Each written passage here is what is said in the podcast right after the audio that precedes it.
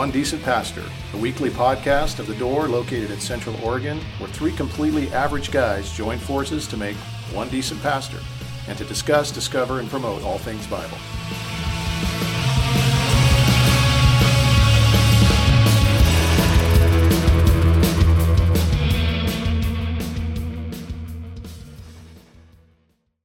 Well, good morning. Morning. Morning. How's how's everyone? We're good.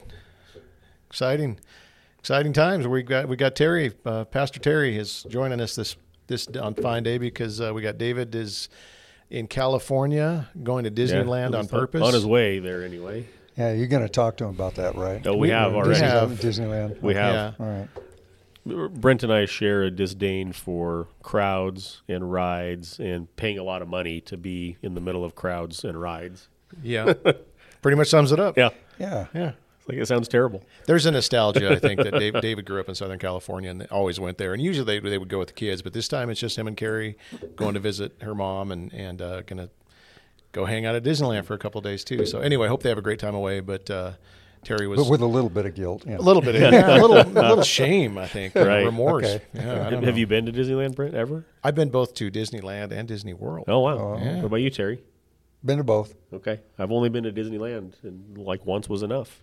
I, don't need I to was kind of born without an adrenaline gene, so I, I don't, uh, or, or the thing that the, you know, the thrill seeker thing, I don't have that. Yeah. So I don't like rides; they stress me out.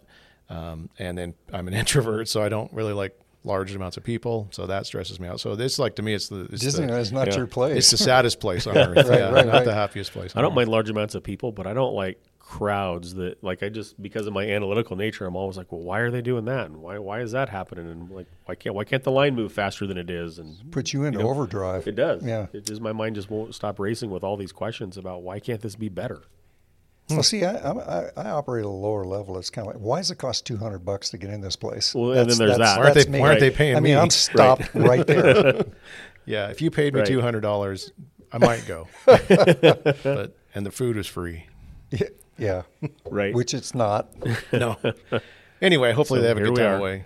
But uh, yeah, in spite of all of that. so yeah, Yeah. so Have a good thanks time. for jumping into David's chair today and helping us out. Well, thanks for the invite. yeah. Of course. Anything else going on that we need to talk about? You know, I saw a, a cool thing on uh, my feed this morning that said, "On this day in 1536, William Tyndale was burned at the stake for translating the Bible to English, and his last words were, "Lord, open the King of England's eyes." Two years later, King Henry VIII ordered the Bible of Miles Coverdale, based largely on Tyndale's work, to be used in every parish.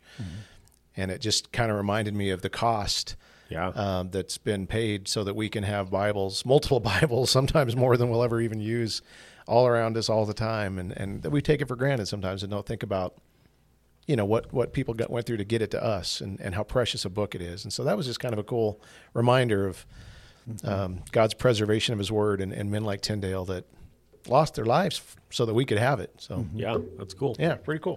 Thanks for sharing that. yeah, And how we're standing on the shoulders of giants. Yeah. Like that. yeah, amen. And Yeah. sometimes we think that we just got planted here and here we are, but there's been a there's been a spiritual heritage that's you know paid a terrible price, you know, for us to have what we have.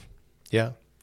Yeah, I think sometimes I just I, I look around at the well, my own walk and and you know, just Christianity in America and just just how anemic and and how I don't know what the word is I'm looking for, but um I don't know. I mean these guys were putting their necks literally on the line and and uh you know, we, we don't even want to get up and go to church sometimes and it's just Yeah. I don't know. I think Pastors aren't supposed to say that. I mean, you know, I've heard of yeah, people. yeah, yeah. I've heard other people say right. No, it's you know, it's just yeah. It's good to be reminded of things like this. Yeah. And kind of our, our heritage as Christians, you know. Yep. Yeah. All right. Anything else before we dive into our topic today? We, we call this one "Life in the Slow Lane." That's what you went We, with. we went with that. Yeah, we were debating. sometimes the hardest thing is not coming up with what to talk about, but it's like what to call it that's catchy. And so we went with "Life in the Slow Lane." Uh, it was maybe the, the least of the worst options, least worst option, something like that. That's I don't uh, know. when I have to do my, like preparing a sermon. I love preparing sermons. Titling sermons, I can't stand. Yeah. I It's never, hard. I never feel like I get a good title. Or, Yeah. and you want something that's going to kind of one capture you know the big idea of what you're preaching, and then Right. two maybe grab the attention of somebody that's listening to it. And I, I don't. That's not my forte. Yeah. Yeah. I had- was having that conversation uh, with Ty the last time I preached in La Pine because he asked me what the title was, and I said that very thing. Yeah. Sometimes that's the hardest part of sermon prep is like, what do we what do we call this thing Yep. once it's done? Yeah, Mm-hmm. every, every once in a while I just get one that I think is fantastic, and then I, I wait to see, okay, how many people are going to listen, and it doesn't, it doesn't seem to matter. Right. right. I used to. Uh, like, there came a point in uh, you know when I was first started preaching regularly where I realized like I, I have to wait till the sermon's done before I title it. 'Cause sometimes you go into it and it's, you read the text, it's like, oh, here's a cool idea for a title, but then I found myself like kind of being stuck with that title and having to prep the sermon to the Right, title that I had around the already title. selected. Mm-hmm. Right. And so I pretty quickly learned, okay, I got to like that's the last thing that we do is is the title of the sermon once Yeah, it's all the title done. should be an output from the sermon, Right. not an input Right. into it. Right. Yeah, yeah, exactly. I've done the same thing where I'll title it, okay, this is where I'm going, and then by the time I finish my sermon, it doesn't even right. make sense anymore. It's like, well, that doesn't even doesn't even tell. I've thrown that idea out completely. So, Yeah. yeah, you're Yeah. right. Well, so all right. So my, my horror story about this is that uh, uh, back in the previous church, uh, we we mapped out the preaching schedule like four months in advance, and the guy that did that, bless his heart, uh, love him, but he was always dinging me four months out for a sermon title. And Oh, going, no. I have no idea what, you know, and it, it, and and I'd have to give him something. And I and, and that's exactly what it was. I gave him something. You know, it was just kind of like, get off my back. Wow. I can't do this. I remember, I think it was Bryan Chapell, or I can't remember who it was. One of the guys at a conference we went to one time was saying that his church needed to know a year ahead of time his text and title. Yeah. And I thought I couldn't, I couldn't do that job. I guess. I appreciate a good schedule like that, but to title it that far out, that's that's crazy. Yeah. Yeah, and I kind of wonder if it's all that big a deal why, you know, God and his word didn't include titles in all the sections. Oh, you mean that those aren't original yeah, yeah, right. in our Bibles? the study notes, yeah. Yeah, yeah. All right. What does life in the slow lane mean? Yeah. In anywho, um, yeah, we, we thought we'd capitalize on uh, having uh, Terry on with us. As uh, uh, do you call yourself a retired pastor, or what do you semi-retired? Like, what do you? How do you? He likes Pastor yourself? Emeritus. Pa- No, you're I don't. emeritus. Because nobody know what it, knows what it fancy means. title. I know he doesn't like that. It, it, yeah, it confers something that probably does doesn't belong, and I, I mean it. It's kind of like well, it's like English royalty. You know, it's a title. It's just kind of like, yeah, what do they do? Well, nothing Yeah. really. You know. So anyway, David always thought it was Pastor America, and he thought it was pretty cool. Like, Yeah. you gave him a cape, and then yeah, the- shield. right. yeah, they went around and protected. Pastor America. But it's yeah, Yeah. See, that's why you don't want to get Yeah, involved no, in something like that. not that. I really don't think about it, uh, you know, uh, and I, I don't. I, I don't find myself describing myself that way much, you know, about like I'm a retired this or that Yeah. or the other. Well, for those who who uh, maybe are new to the podcast, uh, Terry used to be part of One Decent Pastor uh, for about three years or a little more than that. Um, he pastored alongside of us uh, with uh, David and I.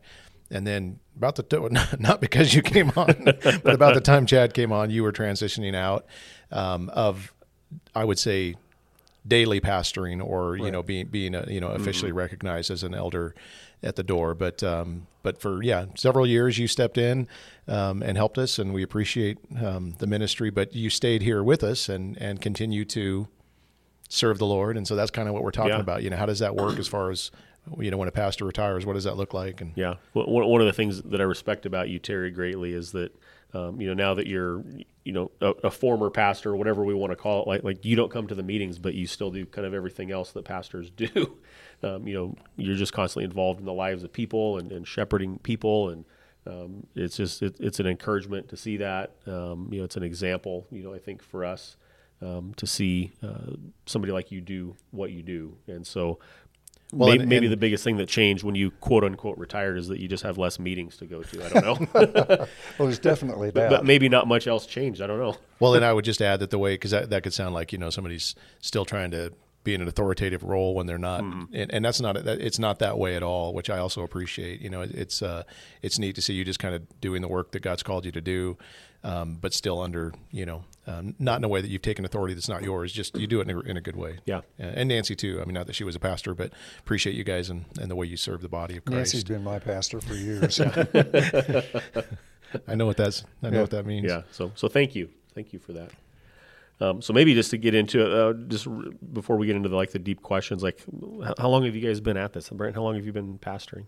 Uh, this was my first official. Um, I I guess I was about to be an elder at another church, and then backed out of that. Um, just won't go into the details, Yeah. but so pretty much when we started the door, um, that was 11 years ago, 11 and a half years ago. Okay. Um, and I, I kind of thought it was it was kind of the Dread Pirate Roberts model of becoming a pastor, where uh, you know we, we were sent out, but it, it felt like a weird title, and we just thought if people hear it enough and people call me that enough, pretty soon everybody will just kind of go along with it. It felt a little like that. now nobody really questions it, but it, I felt it felt pretty weird for a few The, years. the so. dread pastor Roberts. Yeah.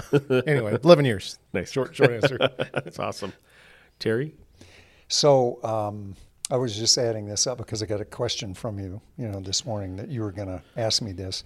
That uh, I think since about 1992, um, you know, 30 years ago, uh, I, I've pastored um, just a little over 20 of those years in three different churches. Okay. kind of the funny thing too, and this will go right into what we're talking about, is when Terry came here, um, he he saw the need that was going on as far as you know that we could use more more elders, more shepherds, more help. Um, but he pretty much told us, you know, I'm, I'm done. I'm not. I don't want to do this. And I've told Nancy, you know, when we came here, I'm not gonna. I'm not gonna pastor anymore. And I don't know. Maybe it was a year, year and a half in or so. He he said this might be the. I might ruin your day with this news, but um, you know, the Bible talks about if you have a desire to to be an elder, it's a good thing. And I want you to know that that desire is back. I I, I love the body here, and I want to. I want to shepherd again. If you can use me, I'm I'm ready to do that. So even when he thought, you know, just when you think you know you're out, we, we pulled him back in. Yeah. Yeah, which is kind of funny. And the same thing happened when they went to Arizona, which is kind of funny. Go down there to, you know, summer and, and- or winter in Arizona, and and uh, pretty quickly found himself back in that role again. So, Yeah. well, not officially, but Yeah. functionally, yeah. Yeah, and again, just a super encouraging and respectable thing. Like you, you can't not do this to, to some extent, and that that's you know where I thought it might be helpful to talk about on the podcast today. Um, you know, like, like being a pastor is hard sometimes. You know, sometimes it, it's great and it's glorious, and but in other times it's just hard.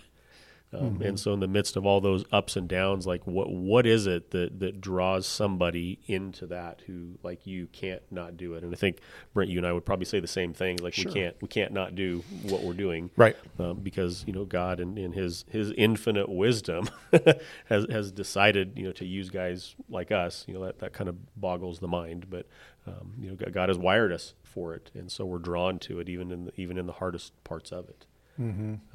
Yeah, it's not a switch. Um, I've, I've discovered it's not a switch that you can really turn off. As a matter of fact, there's lots of times, as you know, that you want to turn it off. You know, it's like I, I you know, uh, and you know, there's times of uh, you know when you're uh, just at your kind of wits end about it the most. Uh, that uh, you know that um, and, and you, you would think that it's something that you want to retreat from, and there is for a season, maybe. Sure. But the switch still isn't isn't turned off. It's just it's just you know God hardwired. I think guys like you and and uh, and Brent and, and David and others, you know, that to to want to do this because uh, um, because it, it, because the desire sometimes will, will come and go, but the proclivity and the and, and, and actually the necessity of doing it, you just you got to do it. Sure. Well, we've shared it before, but uh, the story of even how we came into this, it was kind of kicking and screaming to some degree. It wasn't. It wasn't like I thought. You know, it- well, I would make a really good pastor. I should do this. Um, that wasn't Right. it. It was more that you know people were moving you towards this thing, and, and you you had to almost acquiesce finally and say, okay, Lord, I'll I'll good, do good this. word, acquiesce. Thank you. Yeah. I like That's, that. yeah, that's Yeah. good. We last week's word was germane. this Yeah. week is acquiesce. Acquiesce. So the word of the day is yeah. Anyway, eh, but it, but it's something that I would be I, I would feel like I was being disobedient to God if I wasn't doing this. Yeah. Um. And and again, I don't know why I've been wired this way by Him or why I've been called to this. I don't. I would not. It doesn't make a whole lot of sense other than it's clear who gets the glory. Maybe. Right. Um. That part I get, but. Yeah, yeah it's, uh, you have to do it. So Yeah. you didn't say, by the way, how long you've been doing it. oh, um, I became a youth pastor pretty much right out of high school. No, no, school. no. When did you go to you know first string? First string. Well, I, I considered at that time that the youth ministry was the real first string. That was a joke. Any youth pastors I think all youth ministers think it is first string. Yeah. And I'm not sure they're not right, but I, I was one of these guys. So I had a an older youth pastor I knew at the time who was probably in his 60s. is that Luke? Uh, no, it wasn't Was Luke. it? Okay. Uh, Luke wasn't that old at the time. Okay. Um, but an, another guy named Andy Gilbert, and um, I think he he youth pastored for a long time, and he just was a cool old guy. Um, you know, at the, at, I don't think it's that old anymore, but at the time he was an old guy, right? And and I just thought I want to be like that. Like I want to be the guy that just you know for life is is a youth pastor. Um, and I probably hung in there.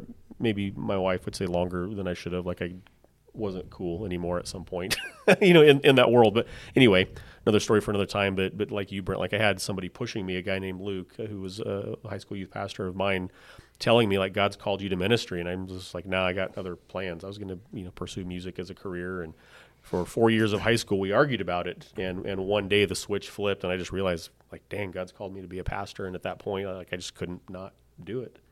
Um, so So when did you step into it? so uh, 1994, I became a youth pastor Okay. and have been at it ever since. And then as a, in as some a capacity. yeah, as a as a what what, what, what I, I don't like senior pastor, but but as, as a whole church pastor, when did you step into that? Yeah. Um, probably in uh, 2005, I became an elder at the church that I was a part of. and, Okay.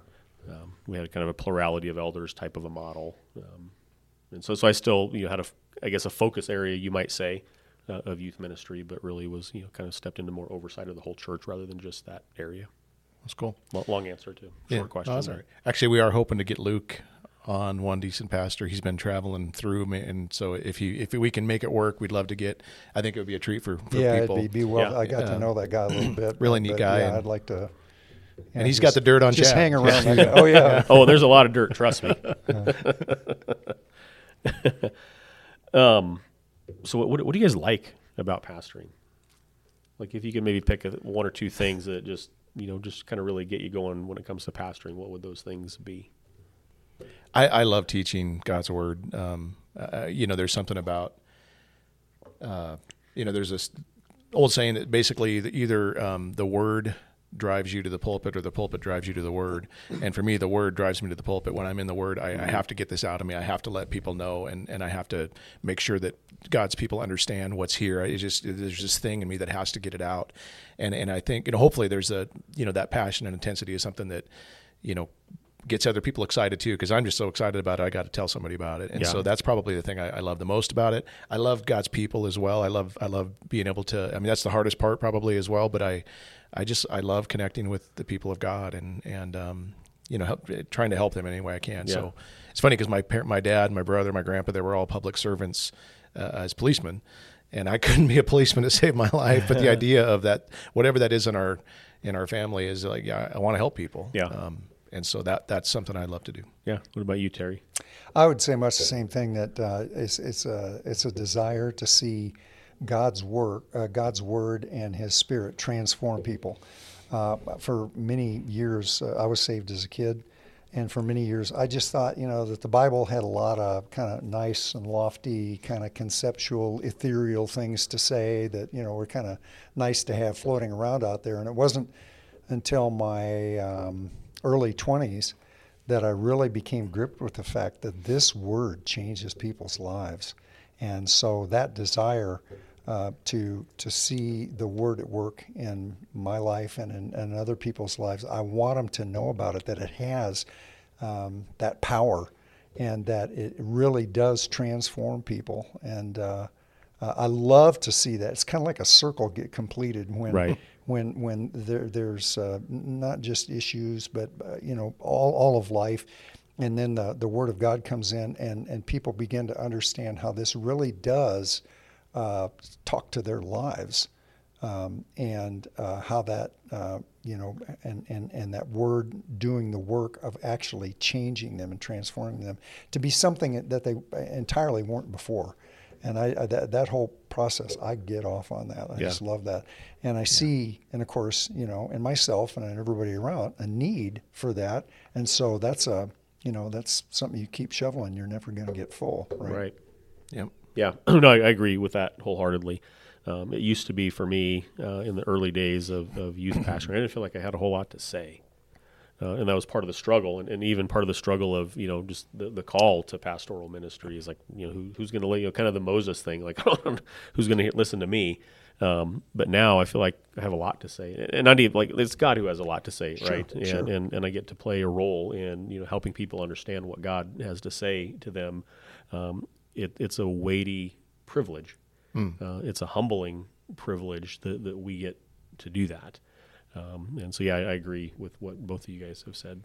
Actually, it's funny because I, when you think about what people say to you after sermons, sometimes um, if it was all about us, you know, you, you know, it's great when somebody says that they really like your Yeah. style, your preaching, or whatever. But the the two best compliments that I've ever heard, one somebody said, "I worshipped God today." Yep. Uh, when as you were preaching the word, I worshipped God, and I thought That's like that's Wow. the best. And and when you realize that, wow, I had a part in that. Um, they didn't even notice me, but they worshipped God. That's pretty cool. Yeah.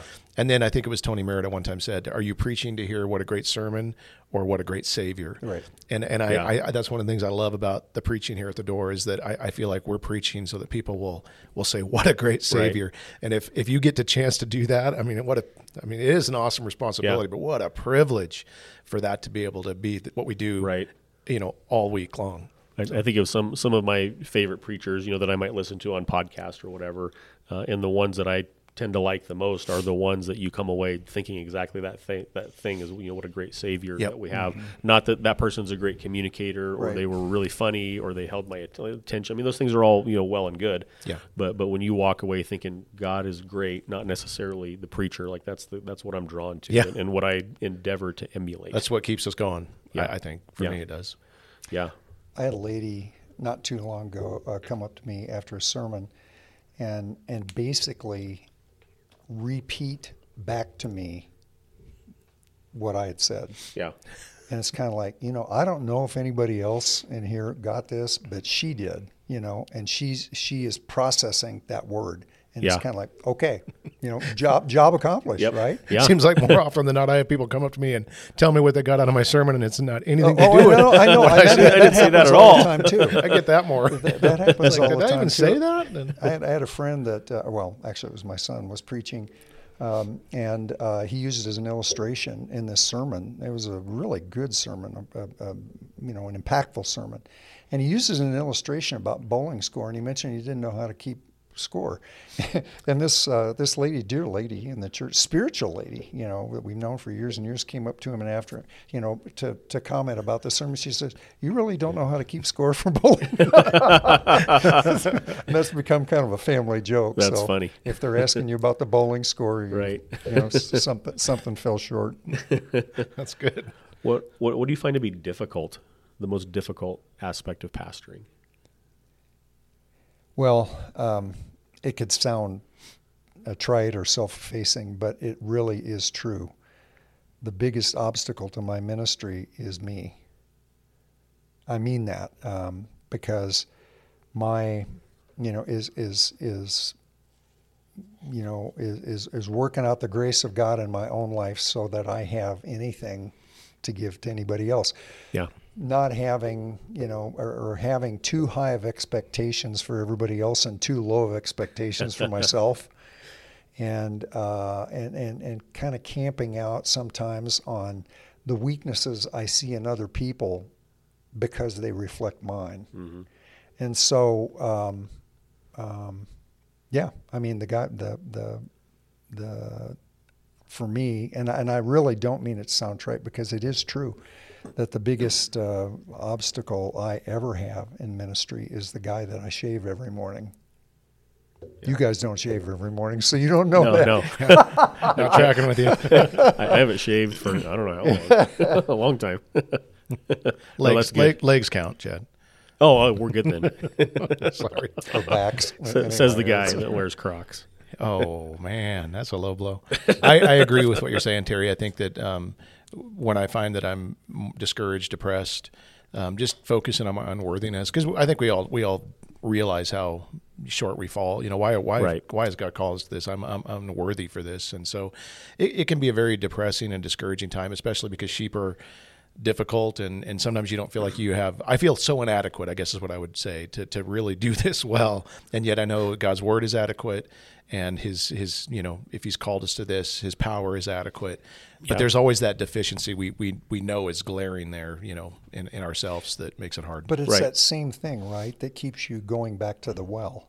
And that's really all you have Yeah. is to take people to the well and Yeah. to point them to the well and show them to the well and talk about the well and everything else, you know, of God's grace and mercy. And so I guess that that uh, that difficulty that we have with ourselves is kind of a built-in good thing. Yeah, It is, and Yeah. that's why multiple pastors is also a good thing. Why we, you know why we believe in, in co-equal Mm-hmm. partners in this, so that we're not doing it on because to put all this on the shoulders of one person is is a foolish idea in my opinion. And It so is. spreading the load across multiple people is it's doable at that point. Well, and we have moments where we, you know, two of us are talking one of us off the ledge, and it kind of changes who's on the ledge, you know, from time to time. Week to week. you know that, that kind of a thing. So that so it's a good thing.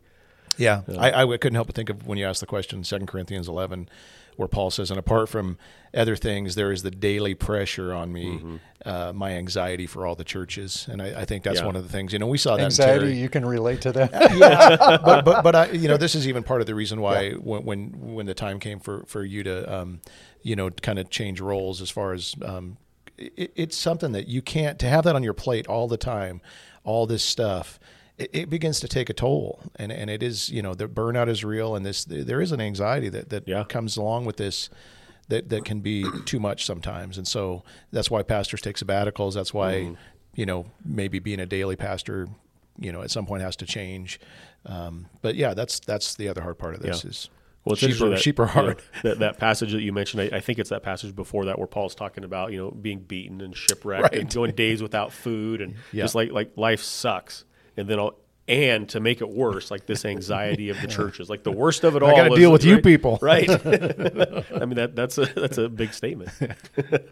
Um, yeah, I, I agree with you guys. And there's just you know there's weeks that you step up into the pulpit where you know you're about to preach something that, that maybe you haven't fully worked out in your own life yet, and, and that you know probably happens more often than not. And you have to be the one to stand up in front of people and you know give them God's word that says you know li- live this way and do these things and, and, and trust Christ and all of it, knowing you know that, that like I struggle with what I'm telling you to do. Right, that that's just part of the kind of the weightiness of it, the, the Right. un, unworthy feelings of it from time to time um, you know, and whatnot. And, and just, you know, th- I think the other difficulty for me is just, you know, just carrying the weight of just things you know that are going on in people's lives. And, um, you know, it's just a weighty thing. And, and, and a, a privilege, you know, I don't want to say that th- it's this burdensome thing that, you know, gosh, we have to do this, but like it's just part of the privilege of being a pastor.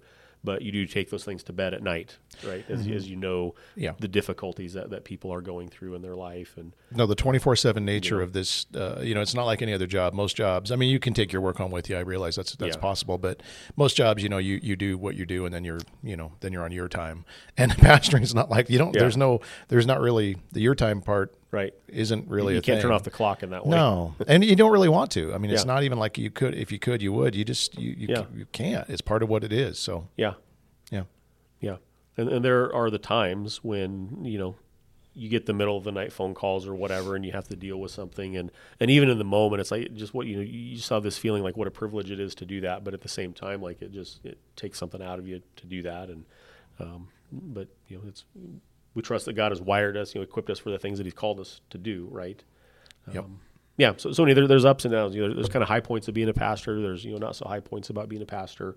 Those things kind of wear on you over time, uh, and maybe kind of the more that we've been at it, you know, we have experience that maybe helps us. Um, you know, there, there's a lot of times, more so early on, but but even still today, where like you're just dealing with something that you know is above your pay grade.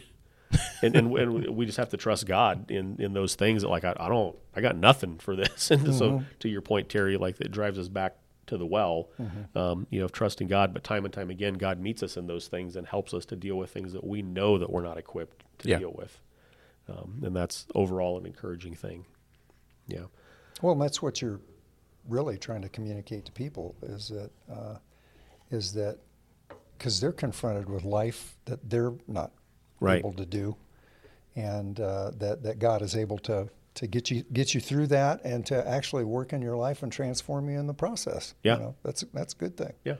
Hard thing, but good thing. Yeah. So, so, so given that, that we're kind of wired for this and that, that God has called us to it, Um, and, and this is where you know Terry, I think you're going to have some great wisdom just as as you know life progresses. Um, no know, pressure. what what what does it what does it look like as, as life progresses? Because you you've got a few years on, on me and Brent.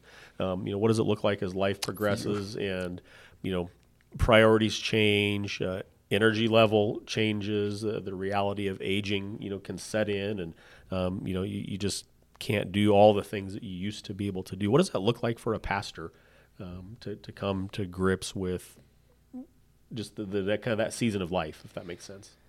Yeah, well, I really don't have a lot to say about that um, because uh, I, I think that when you are in the pastorate, right, there's a, a level, there's a protocol, there's a, a, an expectation of this thing and that thing and the other thing.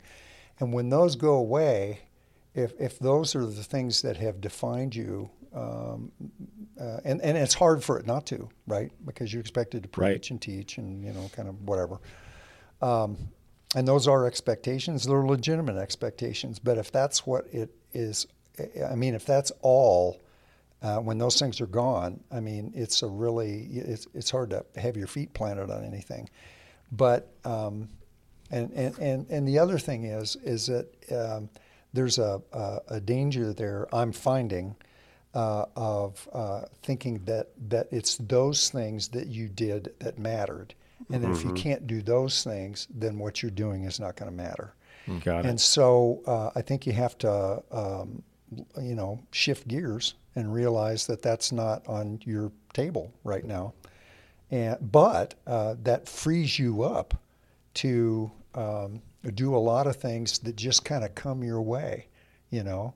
And, and you don't have the uh, you don't have the expectation of all of these things in the meetings and the you know and the things which are all you know necessary and and, and part but uh, but I think it, it, it- there's just a, a freedom. For instance, I found out that when, you know, when I was uh, when I was pastoring, there was these people that I really wanted to get to know. I just wanted to have them over. No, no agenda or anything. Just get to know them, know their stories a little bit, and find out about them. You know, and uh, and I go, yeah, and and that list was about that long, and I, I just never got to it. And um, I found out that in you know, uh, retiring from the um, the pastorate, that uh, I had time to do that, and and, and it was kind of like, well, you know, I'd like to meet with you. You know, when uh, uh, when are you available? I'm I'm, I'm pretty much, I, you know, I've I've got a pretty big plate now, Yeah. so. Uh, whenever works for you, and that accessibility, and just being able to just kind of the things that just kind of come around, and and throw your, you know, put yourself into that. Um, I, I- there was a real freedom with that, uh, but but again, you have to realize that that matters in a different way, but it still matters, Right. You know, and so, So, so you've chosen not to fill your time with the golf course, right? You could, you could be out playing golf every. Not that there's anything wrong with playing golf, but like you could use your time in a different way than you are using your time, and you're using your time now that you have more of it to continue to shepherd and invest in people. yeah. Um, I mean, that's that's the that's the objective. Yeah. Um, but but you, you but but I think what happens, and I, I know more than a few ta- pastors that have retired, is the is the struggle with just not because I'm not doing this anymore because I'm not sorry the man Right. you know in the pulpit and all that kind of stuff that uh, you know it, it really doesn't matter and I need to try to gravitate back to or hold on to what's not there anymore, which is not only frustrating but it also keeps you from doing what you can do. Right. I think it's that's true of anybody, regardless of whether you're a pastor or not. Idleness, purposelessness, you know, th- th- those are dangerous things um, Right. for people. To if you have nothing to do and no purpose and no no mission of any kind, Yeah, it's not good for anybody. Yeah, it's like the devil's playground. It Yeah. really is just bad. So if you find, you know, yeah, the roles change, but uh, it's been neat to watch just the way you know you have transitioned. Um, you still pastor. Um, you don't have the official title, but I, I watch, you know, even on Sunday mornings, I see the connections you're making. I, I, I know the people you're meeting with, and and whether you're here or in Arizona, it's who God's made you to be. And and I do believe that the, the gifts and callings of God are irrevocable. And so, you know, a pastor can be disqualified. There's there's things that can take you out of ministry, but in general, if this is how God's made you and wired you and gifted you for the church, you continue to walk in those things Yeah. with purpose until the day you go home. And that's the way it ought to be. Right. What, what about for for you, Brandon? Obviously, you and I aren't retired yet, and we're you know probably far far from it. um, you might be a little closer than I am because you're way older than me, but uh, I'm just kidding. Um, but like like you've been dealing with a back issue this week, and that kind of comes and goes with you, and, and that that probably to some extent affects your ability um, to pastor when when you're down. Yeah, And it so just a reality of age in your your life, right, that you deal with. yeah. Thanks, thanks, Chad. I mean, you didn't have these back issues when you were 20, I'm assuming, right? I did actually. but- Okay, all right. yeah, I've had them for a long time, but they, yeah, it's been bad this week. Yeah. um, yeah, it, it distracts you from, you know, it's again, I don't know. There's always things that come up and distract you, whether it's you know personal issues that come up in your family or uh, health issues. You know, COVID was that one waylaid all of us. You Yeah. know, so it's just a matter of, um, you know, being flexible, being adjustable. It is a, it's not like any other job there is in the world. You know, that really is unique in that regard. So Yeah. uh, there are times when we're so busy as pastors we don't know what to do, which way's up. There's times when it's so you know you'll come around a holiday time where there's just nothing to do. Yeah, I mean there's always something to do, but I mean you know compared to other times there's no nobody to meet with. There's nothing really going on, and it feels weird. Yeah. When COVID happened, it was one of the weirdest times I can remember. Is there was what are we supposed to do? Right. Can't meet with anybody. You can't even be. You know you have to stay.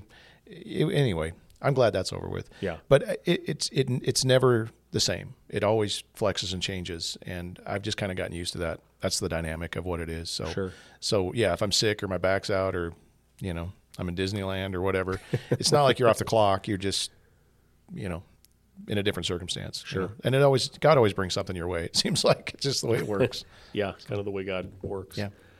What What would you guys say to uh, pastors out there? And we'll, in a minute, we'll we'll shift into um, not talking about pastors, but talking about just Christians in, in general. But what would you say to pastors who um, maybe have been at it for a while, at, at one point in their life, recognize God's call on them into ministry, um, but are just tired now, re- regardless of why you know they're tired, but they're just they're just kind of tired and questioning if um, you know God would have them continue on as a pastor. What would you say to those guys? I feel you. I for me, I, I you know I think the answer is something we we maybe stumbled upon, however you want it, but but multiple pastors, co-equal pastors, having a team makes all the difference in the world. I don't know why more people. Well, I do know why more people don't don't do it. part of it's a Type A personality. Part of it there's not enough money. Part of you know there's Yeah. there's reasons, but apart from that, I would be f- so fatigued and worn out. I wouldn't want to do this. So Yeah. so having having you and David as my um, brothers in arms makes all the difference in the world to me. So Yeah. for Yeah. me, that's a simple answer. Yes, Yeah, absolutely. a- And there is that there's there's a whole lot of practical reasons for Yep. that uh, that Brent's talking about. But I want to make the point that that's not why you do that here. The reason you do that here is because that's what you believe the Bible teaches. Agreed. Yeah. Yeah. Pastor yeah. eldership. Yeah. A lot of the benefits we just discovered along the way. We Yeah, did, yeah, we did right, it because right. of a biblical conviction. Yeah, but but yeah, but and, Correct. and, and there is that. But the reason is because because I've had people ask that. Well, does that really work well? Let's go. Yeah. Well, sometimes there are a lot of benefits to it, but the reason that we do it is because that's, that's what we believe the Bible teaches about it. Yeah, it's funny because Yeah. we, you've been doing you're, you've been pastoring longer than I, I realized when you if you count in the and I think you should count in the youth pastor years. But um, most pastors take a sabbatical. I think after seven years is pretty normal. Yeah. Um, we we're going on eleven, David and I, and you're longer than that. And I've never had a sabbatical, and I've Yeah, never even either. never really thought about it. We won't let David take one because we're afraid he won't he, He won't, won't come, come back. He's pretty much told us. I don't know if I so he can't have one. But, Yeah. but it's never because we have each other and you know there are times when one of us if we're dealing with something the other two can just start to do the work and, Yeah. and give that guy the break he needs and so it's very organic the way it's worked out and Yeah. um, helpful Kind of, kind of like God planned it that way. yes Yeah. amen Yeah. yeah how about that Yeah. Um. Let's shift now and talk because we got uh, a little bit of time left. Just um, not on pastors, but just to Christians who might be in their kind of slowing down years and their you know their golden years or retirement years or whatever you want to call them. We You can dress it up any way Yeah. you want to. It's getting old. Chr- Christians who have a lot of time on their hands, right? Um, you know, we have a, a fair population in, in our church of, of retirees and, um, you know, a bunch of wonderful people who, um, you know, by and large, I think use their time, um, you know, for the benefit of the kingdom. Um, but, but what would you say to Christians as, as they're either in their retirement years or approaching their retirement years? What, what does their faith look like or what should it or could it look like uh, as they transition into having more time on their hands, like you talked about earlier? Me? Yeah. Uh, well, I, I think there's uh, just one concept that I've tried uh, that I try with varying degrees of success or failure, but that is to is there's something to I think avoid uh, when we get to this age. And when uh, you know a lot of us have been Christians for a long time and uh, we see things a certain way and that's okay. Um, and we're we have uh, the our, our, kind of our preferences dialed in and this is how church is supposed to be and this is how it's supposed to look and this is how we're supposed to do things. And then um, and then uh, but but it's hard not to superimpose that on mm-hmm. the people that are still in with their oars in the water you know that are still that that are that are going and so instead of uh, becoming brittle and uh, you know saying I like things this way or I like things that way um, is is to is to embrace uh, uh, younger people, the people that are in ministry, and, and, instead of trying to bend them back into what you think it should be, is trying to figure out where they're going and try to help them. Mm-hmm. You know, mm-hmm. do what they're doing the way they want to do it. And sometimes that's uncomfortable, uh, but I think it's very healthy. I mean, as long as the um, uh, you know, as long as the preaching and teaching and the uh, the ministry is orthodox, you know, there's a lot of different ways to do it that adapt oh, I shouldn't say adapt to culture, that minister to culture uh, that are, are, outside my box because I've been doing it this way for right. you know that long, and that can be a uh, that can be a boat anchor, you know. So um, I, I, think one of the things to to keep your eye on is your your uh, your openness and your willingness to help them do it their way mm-hmm. instead of trying to make it like your way. Right. Does that make and, sense? yeah, it does. It does. Like I'm thinking when you're talking, um, you know, Titus talks about, you know, that like it's the job of the older people in the church to invest in the younger people mm-hmm. in the mm-hmm. church. Like mm-hmm. this is mm-hmm. God's design uh, for the church that it be that way. And I think so many times in churches we see kind of you know age groups or affinity groups kind of hunker down together, mm-hmm. right? And we have kind of this you know age or affinity segregated ministries. Nobody would probably call them that, but you know the old people have their thing, the young people have their thing, the, the moms have their thing, the, you know, the men have their thing um, and, and, we miss out, I think, on a lot of what you're talking about when we do it that way. And not to say that it's bad that we have, you know, in age specific or affinity specific things, but but when it creates a, a separation between those groups, we miss out on the biblical command. I think there's also a, a real problem that we have in, in, just our Western way of thinking about what we do with old people um, you know, there's not really an honor culture for older people. Yeah. They, they become uh, just a, you know, they're just taking up space. They're not really useful anymore. And I think people have bought into this idea. And biblically speaking, that's just not true at all. Right. And, and you just brought that up with the Titus passage. But, um, you know, Moses was 80 when he started his ministry. And of course, there, you can, there's some age things that were a little different there. But, um, you know, people have now walked with the Lord. They've been there and done that with their, with their marriages, with their kids, with their, you know their jobs. They've got this wisdom, hopefully maturity. They they've got more mileage and years on the yeah. on the rest of us. And then we're we're saying you guys just stay over there and shut up. That's ridiculous. Right. I mean, that just makes no sense at all that we would do that. And so, um, changing that culture to where we honor the older among us and, and value them and actually give them you know, again, maybe not the, the preference thing like you talked about. We all have our preferences and, and all that, and you know, be be aware of that. You know, try to try to accommodate that as sure. we can. But for them to understand, it's not about them. It's it's about them pouring in to the to the next generation. Because yeah. I think when you stop and think about when you're when you're about to you know cross the finish line, what are you going to care about? Mm-hmm. What's going to matter at that point? Right. And the legacy you've left behind, the people you know. It's like uh, Paul Brown talked about this on Sunday. You know, Second Timothy two two, and what you've heard from me in the presence of many witnesses, and trust to faithful men who will be able to teach others also. This is what we're all about right now. And, and if we're not doing that, what are we doing? Right. You know, and again, the, the whole American dream idea going to the John Piper "Don't Waste Your Life" seashells thing is is we, we work to get to this point where we we don't have to do anything anymore. We can just enjoy our, our, our golden years or you know or whatever you call that era. Uh, and again, we this is a chance where you have now to really focus in and and start to serve the Lord in a way that you probably couldn't before because your right. job and your family and stuff mm-hmm. tied you up too much. Now you're free to really invest. Yeah, and and that should be the mindset we have. Yeah, absolutely. So so how do you how do you mix that? You know, like let's say someone is you know endeavors to have kind of a, a proper mindset, as we might call it. Um, like I think of just some people I know in our fellowship who have family that live out of the area, and so maybe they travel frequently to, to go see grandkids and like good things that like grandparents should be doing those things. That's part of their legacy too. It is. It is. So, so how do, how do you mix all of that together with having kind of a maybe a, vib- a vibrant ministry inside of the church and in older people investing in younger people, but also just the demands of life that would cause you to travel a lot to go see other family members, something like how how does all that work together in the life of the Christian that has a lot of time on their hands? I mean, so much of it has to be the understanding. You know, we, the, the church has that old 80 20 rule where 80% of the people, Mm-hmm. or no, 20% of the people do 80% of the work. And we've seen that. That's called know, the here. Pareto principle, FYI. What is it? The Pareto principle. Some guy named Pareto. Oh. so it's his last name. I Thought it was so an Italian parade. The was like? Pareto. Anyway. or Pareto, depending on how you pronounce. it. Anyway, Anyway, uh, we've seen that at the work days we have here at the church. You know, you have a work day, and, and you know all the geriatric guys show up with bad backs.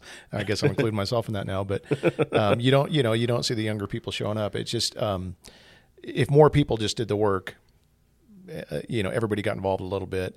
Um, because when you get older, you are going to have to slow down.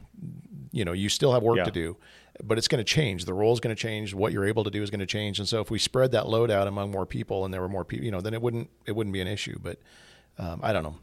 That was the first thing that popped in my yeah, head. and, and like for you, Terry, like you guys are kind of now splitting time between here and, and Yeah. somewhere else, and so um, it's not that you're taking like trips every weekend necessarily, but you know you're a period you know here and a period somewhere else. What what does that look like in your life? Well, st- uh, still working that out. Um, that was a that was a struggle because Nancy and I have been, you know, one church, one place, kind of all in for. That was our. We didn't know anything but that. Yeah, And so uh, when I say we're still working it out, we, we really are. Um, I, I, I, I th- think, though, back to uh, Brent's point, that there's an expectation that, um, well, yeah, uh, an expectation or, yeah, th- that when you're, when you're older, that you are not productive, that, that, that, that it's okay to not be productive, to, that it's, you know, the expectations are less and, and all that kind of thing. But I, I think about, uh, can I read two verses in Psalm 92 that are, are kind of, Yeah, we're, we're trying absolutely. to camping out on. Talks about the, the, the righteous man of God will flourish like a palm tree. And it says, they will still yield fruit in their old age. So there is fruitfulness. They will be full of sap and very green and not brittle and hmm. not, you know, crusty and hmm. it's got to be, you know, you know it- to declare that the Lord is upright and he is my rock and there is no right, unrighteousness in him. And so that's a pretty simple declaration that just says, you know, my declaration is that I walk with God. He's upright. There's no unrighteousness in him. I've got all these years to show that, that he's faithful. And if you're not doing anything but letting that radiate through your life, that's good, you know. And um, but but but there isn't, you know, we, we have to fight against that expectation that um, we're going from times when we're productive and younger and all of that time to a pli- time of idleness and self-entertainment and self-absorption, um, where we're, we uh, there is more time. You have to slow down and things like that, but there's still fruit to yield. Yeah. And part of that just comes from being green, you know. And, then in, the nursery business, when you have uh, uh, a hard freeze or something like that, especially with uh, fruit trees in the valley, uh, you don't really know uh, what the damage is because they're dormant. Uh, but you can go along and just take a little knife and scratch back on the on the bark a little bit, and if it's brown underneath, it's dead. And if it's green underneath, it might not have anything on it, but it's going to. So um, I just take a lot. Maybe it's my nursery background or whatever from that. Uh, that that's kind of my that's become kind of my life verse now. It's such a Yeah. cool thing when you see uh, older Christians um, grow, you know, just more and more gracious, more loving, more, um, just more faithful in the church, and, and, and the impact that they can have on the younger generation is it's it's invaluable. You Mm-hmm. can't really put a price on it, and so there, it's like it's like having extra grandparents in your life. You just can't have enough of them, especially when they're not the old crusty, you know, get off my lawn kind of kind of Christians. right. And, and so I, you know, what a gift to the church, and I do really think the church is often often closer as family than, than sometimes real family members are. And so so when you get that kind of interact, especially when you don't segregate everybody out like you were talking about before, Yeah. but we're all kind of together in the same mix. It's a beautiful thing. It is, and I think we're fortunate in, in our context to have you know some some cool green older people who you know use their time The door um, really you know to the benefit yeah. of the church Yeah. and to the glory of God and to invest in others. Yep. Um, but, but I guess I, I if I could leave an encouragement for for any of our older folks that might be listening is like do more of that. Do as much of that as as you can because it's God's design, um, you know, for a flourishing church. I think um, is that the older people would invest into the younger people as you have time to do it. Yeah. Well, I, I was thinking, you know, we're all replaceable. I think we, we tend to think we're not sometimes. Mm-hmm. Um, you know, our ego gets the better of us, but every one of us is replaceable. That's something we have to learn. And then we also have to be mindful that we need to be training up our replacement. Right. Um, so, so getting both of those things in order is smart. We, you know, every one of us right now, if we're involved in a ministry, should be actively re- train, training our replacement right now. Um, and then the same, you know, repeat that process because otherwise you're going to have a giant gap in the church. And we've got people that are doing amazing things in our church that need to be thinking about that Yeah. because you know some of them don't know they're old. That's the problem. We've got a lot of people right now that are doing stuff that you know they they don't know they're old, Right. um, and that's okay. But but you know think about that. Yeah, yeah. Well, any, any final thoughts or encouragement to uh, Christians with uh, Christians in the slower lane in life right now that we haven't already covered? I would just encourage you know that that that Piper sermon. If you've never watched it, just look up Piper and seashells, and um, it's a 38 minute sermon uh, about not wasting your life and, and and really just reorienting your mind around kind of God's idea for your life and not not our American dream idea for our life. Yeah. and and it's really impactful. It, it the first time I heard it impacted me, and it, I I watched it again the other day just because I was thinking about this, and it impacted me again. It's very, you know, you got one life. You're going to stand before your Creator one day, and He's going to say, "What'd you do with the time I gave you?" Not what was your handicap. Yeah, Right. not not yeah. You know, let me see your, your fantastic seashell collection. That's, look what I look at look Lord, look what I collected. Well, and yeah. so you know what we, what we do matters. Let's make the most of the time, and and you matter. You know, you have a way to. I, you know, I guess I would just stress that. Even if society's told you you're washed up and you're not useful or whatever, God God will use you, can use you, wants to use you, and you benefit the church. Um, so Yeah. Yeah, there's that uh, inter intergenerational dimension that I think because of the tiering and the layering and the ministry to you know this group and that group and, and all their particular sweet spots and, and there's some of that that's that's okay, but there's also um, a, uh, uh, a generational transfer right.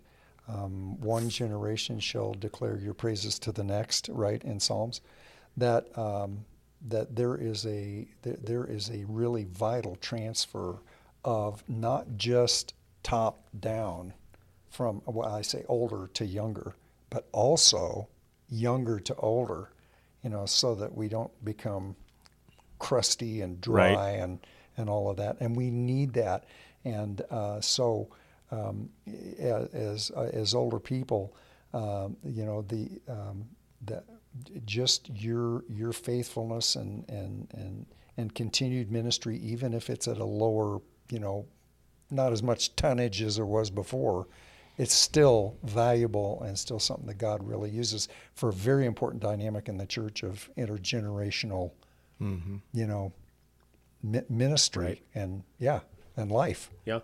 That's what I was thinking. Is you know the idea that younger people take advantage of the older people in the church. You know, you- Absolutely. uh, latch onto them, uh, learn from them, jump in their back pocket, uh, take advantage of the people that you have that have all these years ahead of you.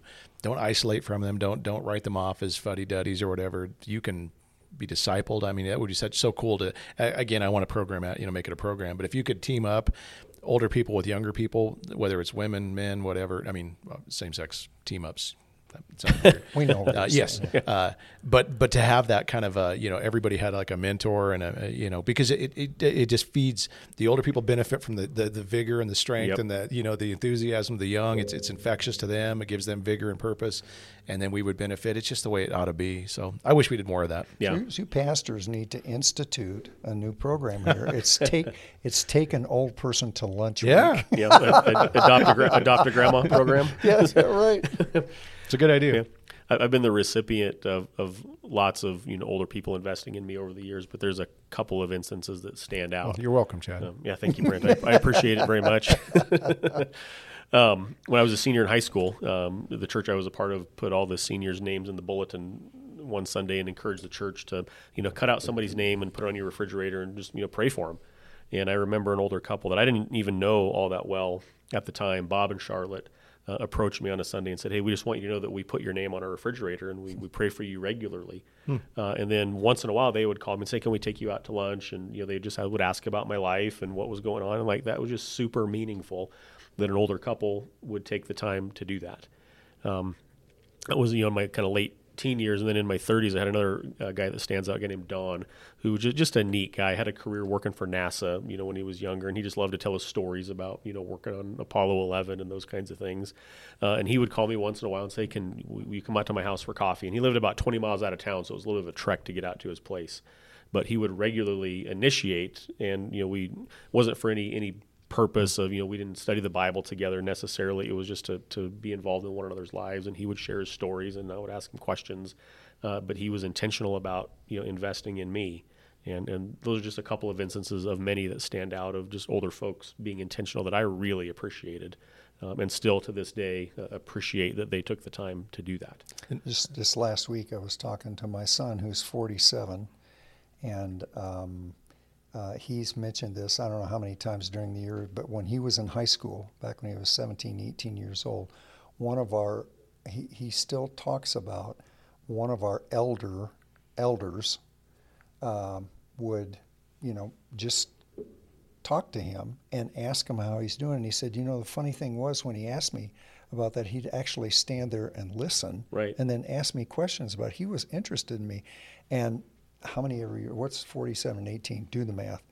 29. uh, uh, anyway, uh, years later, it still impacts him Yeah. that this guy took an interest in him.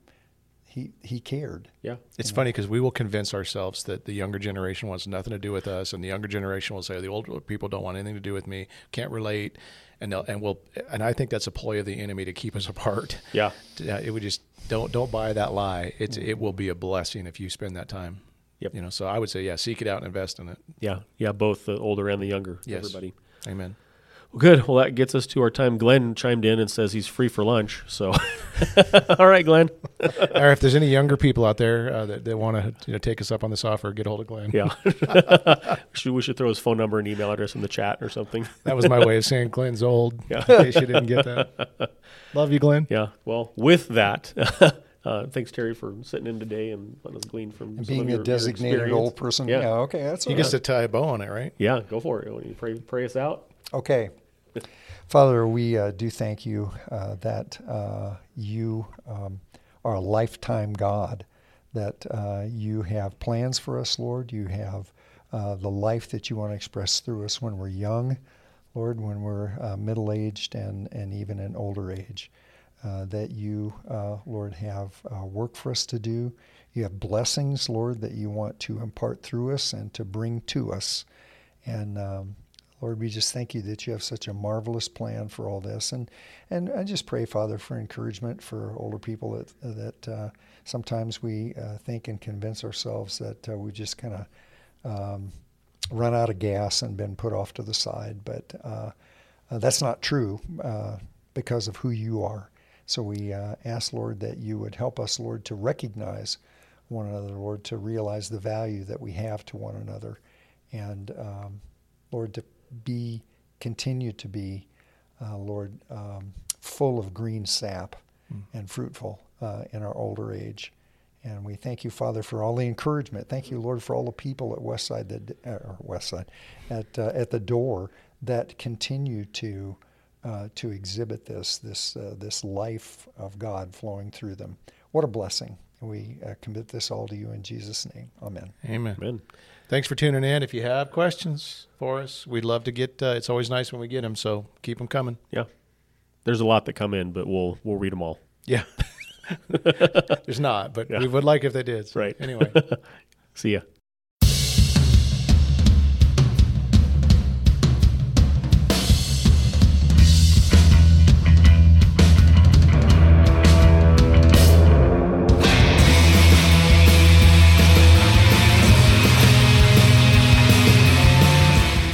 Thanks for tuning in to One Decent Pastor. If you'd like more information about the church, go to our website at thedoor3r.org.